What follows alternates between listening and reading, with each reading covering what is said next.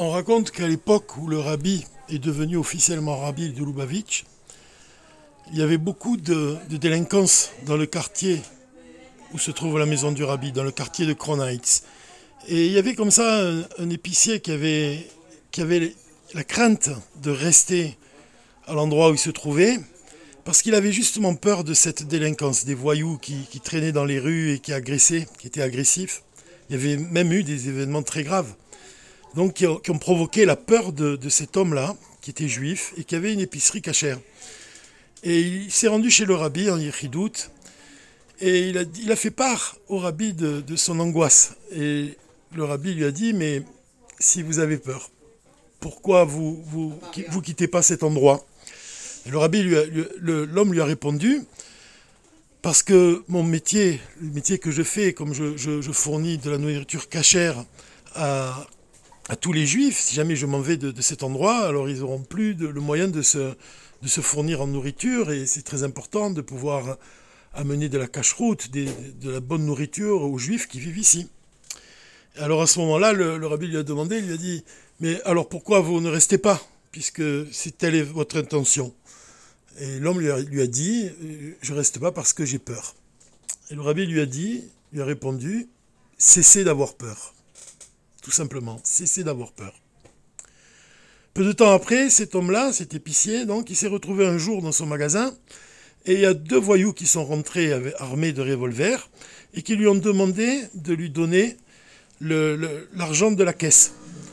Alors l'homme, il a regardé droit dans les yeux les, deux bandits, il leur a dit, euh, moi je ne suis pas là pour distribuer gratuitement de l'argent à tout celui qui en veut, mais si, vous, et si vous voulez quelque chose, il faut l'acheter. Et le, le, bandit, comme ça, avec son revolver, il a commencé à, à, tirer en l'air, à le menacer. Et l'épicier a dit, eh si vous continuez comme ça, je vais appeler la police. C'est ce qu'il a fait, il a appelé la police. Et la police est arrivée à, attraper les deux bandits et les, les ont arrêtés. Et à ce moment-là, un des policiers s'est tourné vers l'épicier vers et lui a dit mais vous vous rendez compte, vous avez fait quand même quelque chose de, qui était un peu inconscient. Pourquoi vous avez mis votre vie en danger euh, Tout simplement pour, euh, pour ne pas leur donner l'argent qui était dans la caisse? Et l'épicier lui a dit, ben parce que j'ai un peu de temps, je suis allé, je suis allé voir le, rabbi de Lubavitch et, le rabbi m'a dit de, de cesser d'avoir peur, de ne plus avoir peur. Et c'est ce que j'ai fait. Je n'avais pas peur devant, le, devant ces hommes-là.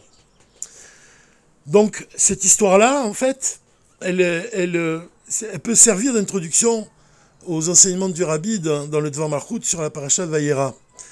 Parce que dans cette paracha, le, Rabbi va exprimer le fait que nous sommes tous des enfants d'Avraham Avinu, et le fait qu'on soit ses enfants, on hérite de sa force. Et de quelle force précisément? De cette force qui a fait qu'Avraham Avinu, il s'est circoncis à l'âge de 99 ans. Et quand on étudie et on, comprend de manière profonde le contenu profond de, la Brit Mila, de la mitzvah de la circoncision, on se rend compte que cette mitzvah représente en fait l'apparition, si on peut dire, de l'âme divine dans le corps au moment de la circoncision. C'est-à-dire qu'au bout de huit jours, l'enfant, quand on le circoncis, c'est à ce moment précis que l'âme divine va se révéler dans son corps. Et c'est ça le sens de Vaïra et Lave. Dieu lui a paru. Le premier point qu'on doit comprendre, c'est qu'il n'est pas écrit qu'il a paru à Abraham, mais il lui est apparu. Et le rabbi vient nous enseigner qu'en fait, il apparaît à chaque juif. À quel moment Dieu apparaît à chaque juif? C'est au moment de la circoncision. Donc c'est le moment du dévoilement de l'âme divine dans le corps. Et chacun sait que l'âme divine, c'est Chelek Eloka Mimal Mamash, donc c'est une parcelle de divinité. Alors si on veut comprendre un tant soit peu, parce qu'on peut comprendre de manière infinie qu'est-ce que ça signifie qu'un juif possède une parcelle de divinité, si simplement on regarde le, le, Yom d'aujourd'hui, il est écrit une réponse que l'Anmour Azaken il a donnée lors d'une Yechidout qu'il a eue avec un chassid. Il a écrit, comme ça, il lui a dit à ce chassid, la chassidout, c'est le schéma Israël. Le mot schéma est composé des initiales d'une phrase qui signifie Levez vos yeux vers le haut. Alors, l'Admorzaken, il souligne qu'il est dit, il est dit vers le haut et non pas vers les cieux. Parce que vers le haut, ça signifie toujours plus haut. Jusqu'à un niveau qui transcende l'esprit, mais est intellectuellement compris par lui. C'est-à-dire, parvenir à un niveau qui, nous transcende, mais qu'on va réussir à, intégrer dans l'intellect. Alors, ce, ce point-là, en fait, c'est un point qui exprime la profondeur d'un juif. Et c'est un point qui exprime le contenu profond de la, mitzvah de la, circoncision. Qu'est-ce que ça signifie d'être profond? Souvent, on en parle tout le temps dans les audios, dans les cours. On dit l'importance d'être profond. Qu'est-ce que ça signifie vraiment d'être profond? Comment on peut l'exprimer? Très simplement. Être profond, en fait, ça signifie, comme le dit l'Admour Azaken ici, lever vers les yeux, lever les yeux vers le haut. Donc il n'est est pas dit vers les cieux, ça veut dire que le haut, ça désigne un niveau qui est plus haut que le ciel. En fait, ça correspond à quoi? Ça correspond par exemple quand on réfléchit à un concept divin, on va essayer de comprendre les choses. D'abord, on va comprendre chaque fois le sens simple, et puis de manière encore plus profonde. Et on va, on va s'attacher à comprendre chaque fois plus profondément, jusqu'à comprendre quelque chose qui nous dépasse un petit peu. C'est-à-dire ce petit peu-là qui dépasse notre compréhension, ce petit peu-là, on va s'attacher à, y, accéder, à parvenir à comprendre quelque chose qui est au départ très difficile à comprendre et on y parvient. Donc c'est dépasser nos, limites, dépasser nos propres limites, les limites de la compréhension. Mais la deuxième étape, c'est que le Morazaka nous dit que cette chose-là, on doit l'intégrer dans l'intellect. C'est-à-dire qu'on doit intégrer dans notre esprit des choses qui nous dépassent. Donc on doit, procéder de manière graduelle, c'est-à-dire petit à petit.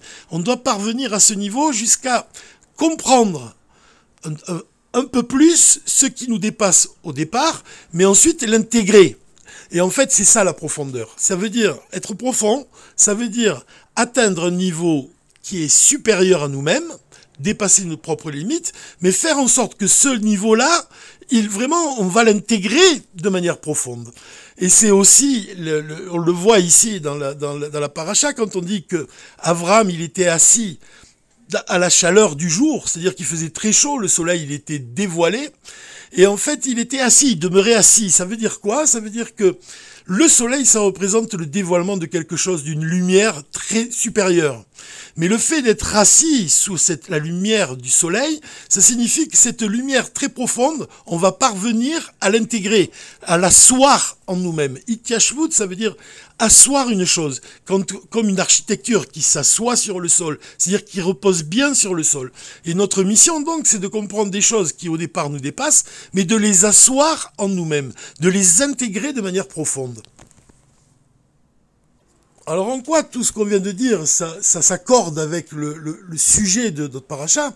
C'est que le rabbi explique que la, circoncision, vraiment la mitzvah de la Brit Mila, que Abraham nous il a accompli, c'est en fait le dévoilement de l'alliance qui existe entre, Dieu et les enfants d'Israël, jusqu'à que cette alliance-là, elle, soit inscrite dans notre chair. C'est-à-dire de, couper le prépuce de la chair, ça symbolise ici le fait d'asseoir l'essence divine, d'attirer l'essence divine jusque dans notre chair.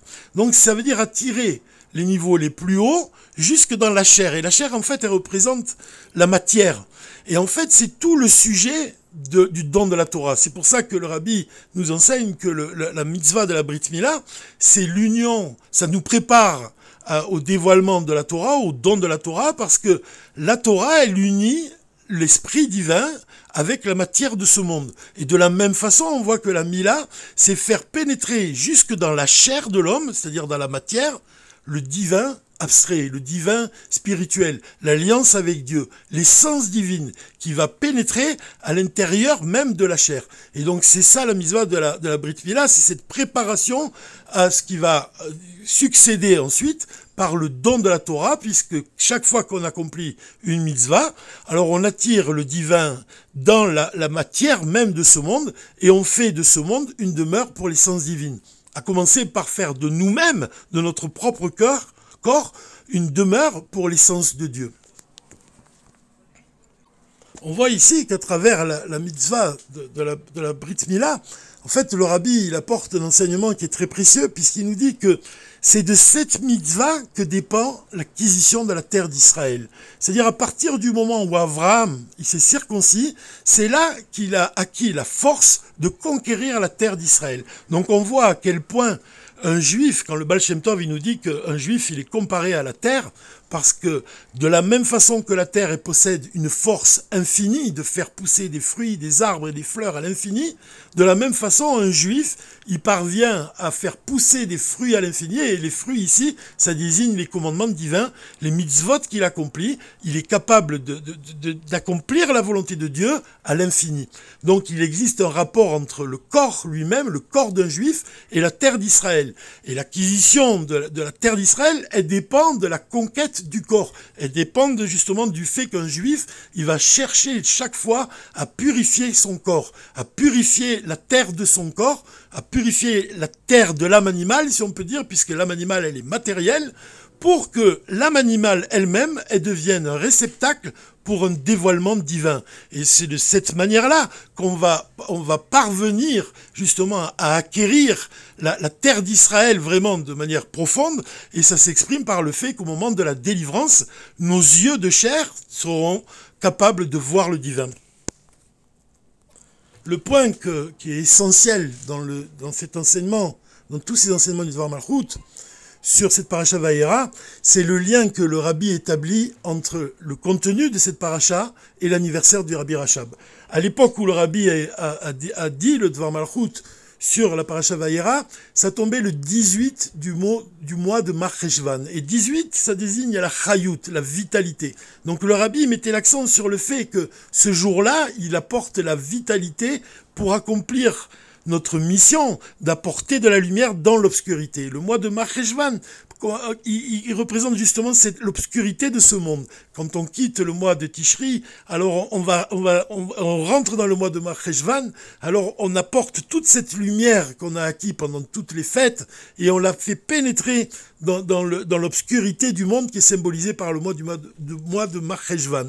Euh, cette année, le Shabbat, il tombe le, jour même de l'anniversaire du Rabbi Rachab. Et dans le Devar Malchut, le Rabbi, il fait le lien avec la Paracha Vayera. Et il raconte cette histoire du Rabbi Rachab qui était âgé de 5 ou 6 ans et qui est entré dans le bureau de son grand-père, le Tzemar Tzedek, et qui lui a demandé pourquoi l'Éternel est apparu à Abraham et pourquoi à nous-mêmes il, ne nous est pas apparu.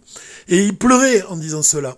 le Rabbi dit que, en fait, l'importance, on voit ici l'importance d'abord que le Rabbi Rachab dit pourquoi l'Éternel ne nous est pas apparu. Il ne parle pas seulement de lui-même, il dit pas pourquoi l'Éternel ne m'est pas apparu alors qu'il est apparu à Abraham, il dit pourquoi l'Éternel ne nous est pas apparu. Donc il, s'inclut dans toute l'assemblée d'Israël. Pourquoi l'Éternel n'apparaît pas à l'assemblée d'Israël?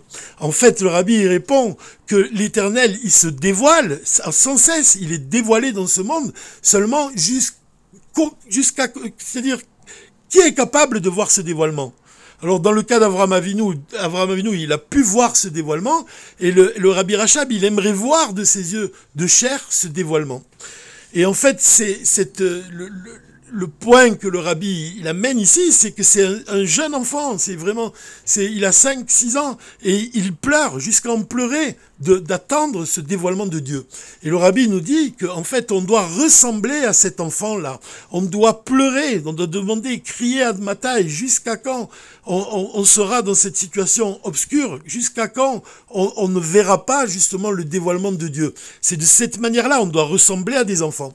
Et donc le, le, le rabbi donne ici la différence entre les enfants et les adultes. Il nous dit qu'un enfant, il sert Dieu avec l'essence de son âme, alors qu'un adulte, il sert Dieu au moyen des forces de l'intellect. C'est-à-dire quand il s'adresse à Dieu, quand il pense à Dieu, il fait intervenir l'intellect, alors que l'enfant, directement, il s'adresse à Dieu, il s'adresse à l'essence de. Donc chez l'enfant, on voit que le dévoilement de l'essence de l'âme, il est plus élevé que chez l'adulte.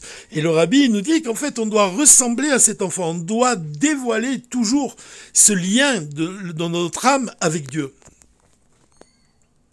Alors dévoiler ce lien, c'est tout l'objet du route, c'est tout l'objet de toute la chassidoute.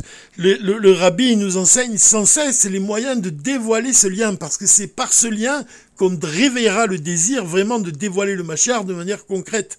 C'est en attirant les plus hauts niveaux, en attirant ce, ce qui se cache au plus profond de nous-mêmes, qu'on va parvenir à attirer vraiment la présence du machar de manière concrète. L'exemple qu'on pourrait donner pour expliquer un tant soit peu l'essence, c'est celui du, silex, de, cette pierre-là. Quand on, on, cogne deux morceaux de silex, on fait jaillir une étincelle. En fait, ce feu, l'étincelle du feu, il n'existe pas dans la pierre. C'est-à-dire que le feu, il n'existe pas dans la pierre de manière concrète. Par contre, qu'est-ce qui existe dans cette pierre? Un potentiel. C'est-à-dire que le feu, il existe, mais de manière potentielle. Il est à l'intérieur de la pierre de manière potentielle.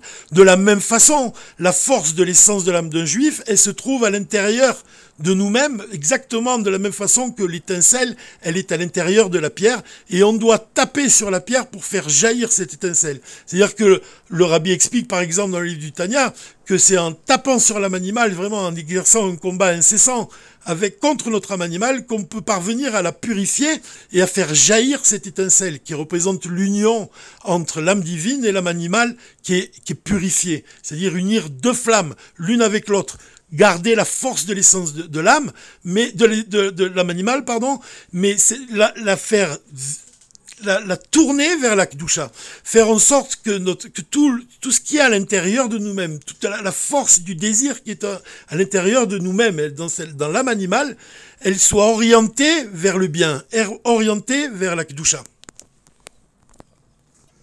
Le jour de l'anniversaire du Rabbi Rachab, il tombe donc le 20 du mois de Marcheshvan. 20, c'est la valeur numérique de, la lettre Chaf.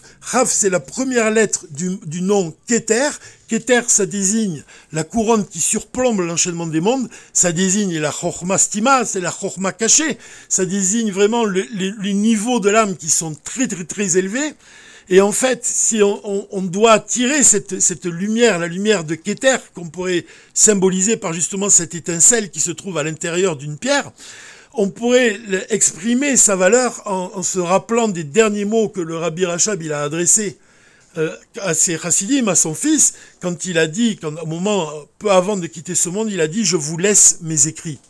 En fait, on doit se rappeler que les écrits du rabbi, les mots du rabbi, à l'intérieur de ces mots s'habille l'essence divine. Quand un rabbi, il dit un Mahamar chassidique, et alors il dévoile au chassidim l'essence de la Torah. En fait, cette essence, s'habille dans les mots. Comme le, Dieu lui-même a dit, j'ai écrit mon essence et je l'ai donnée. De la même façon, le rabbi, il écrit l'essence de la Torah il nous la donne dans ses mots, il nous la donne dans ses C'est pour ça que quand le rabbi Rachabi déclare, j'ai écrit, je vous ai laissé mes écrits, en fait, il sous-entend qu'il nous a laissé la possibilité par le fait d'étudier ces Mahamarim de manière profonde, de dévoiler une vitalité nouvelle, de dévoiler la lumière de Keter, afin que cette lumière, elle illumine nos pensées, nos, paroles et nos actes, et que nos actes, ils deviennent, ils ont une telle portée qu'ils ont le pouvoir d'atteindre l'éternel de manière directe et de dévoiler le désir de Dieu de, se dévoiler dans ce monde avec la présence du Machar et du, du Bet Amigdash, Mizrat Hashem, Shabbat Shalom ou Mevorach. Ce, ce, ce, ce, ce, Torah est dédié pour la chez les de Liba Batester.